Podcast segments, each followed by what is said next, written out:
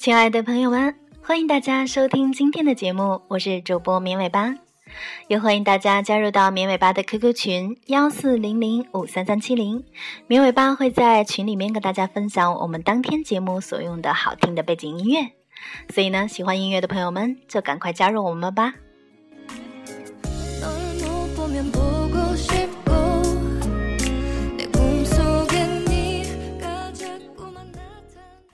不知道大家有没有发现，可能很多人都有一种从众的心理，也就是别人说什么，自己也就觉得是什么，有点没有主见。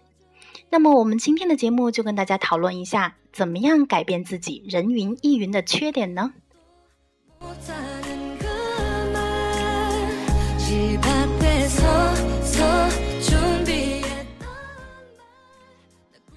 其实呢，人云亦云算是一种比较典型的从众现象。首先，从众不是少数人身上才有的。我们先来看一个心理学上著名的实验——阿西从众实验。实验者以大学生为被试，每组七人坐在一排，其中六人是实验者的助手，只有一位是真正的被试。被试并不知道其他六人的身份。实验开始的时候。实验者向所有人展示了一条标准直线 x，同时呢，向所有人出示用于比较长度的其他三条直线 a、b、c，其中有一条和标准直线 x 的长度是一样的。然后呢，让所有的人说出与 x 长度一样的直线。实验者故意把真的被试安排在最后一个。而前面六位由实验者的助手伪装的被试们，都会按照事先的要求说出统一的错误答案，最后由真的被试判断哪条直线和 x 的长度是一样的。实验结果是，被试做出所有回答中有百分之三十七的回答是遵从了其他人意见的错误回答，大概有四分之三的人至少出现了一次从众。大约只有四分之一的人保持了独立性，自始至终没有一次从中发生。像答案这么简单明显的问题，还是有不少人选择了人云亦云的错误答案。这还是在文化氛围崇尚独立自由的西方社会所做的实验。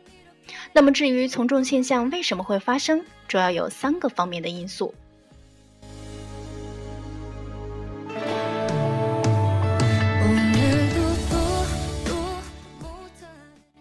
第一点呢，就是信息掌握局限的压力。每个人的认知是有局限的，很少有人能够百分之百有信心的判断自己掌握的信息比别人全面准确。所以呢，当很多人针对同一事物斩钉截铁地提出与自己不一致的看法的时候，自己内心就会开始动摇：是不是自己之前真的搞错了呢？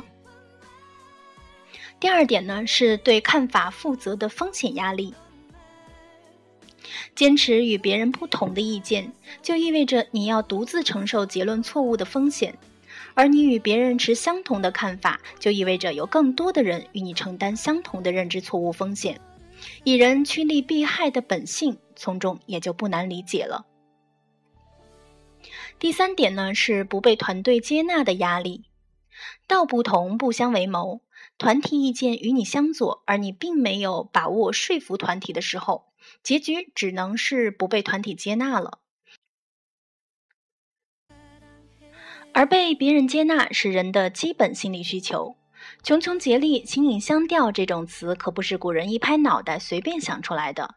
就算特立独行的人，大多也喜欢结成小团体来一起特立独行。终期相遇，不是还奏高山流水有此无憾吗？这么清新脱俗的人，也同样有被别人接纳的需求。只不过每个人的底线和原则不太一样罢了。那么，如何才能避免人云亦云呢？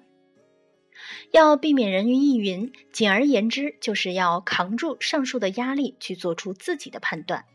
最根本的办法，就是要提升个人的阅历和实力。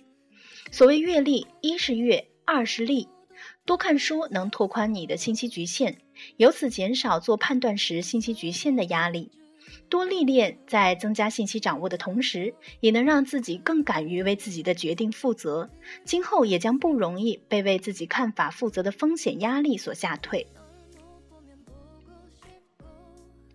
最后，这世上大多数事情的规律，其实还是取决于实力。当你真正有实力的时候，就不再是你去迎合团体、被团体接纳，而是会有团体主动找到你，希望你能领导他们了。可见，要避免从众现象，说起来并没有什么捷径可走。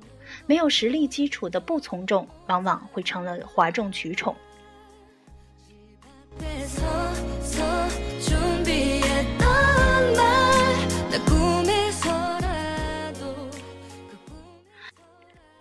好的，以上就是我们今天节目的全部内容了。感谢大家的收听，也希望大家加入到绵尾巴的 QQ 群幺四零零五三三七零，绵尾巴会在群里面跟大家分享我们好听的背景音乐。明天见。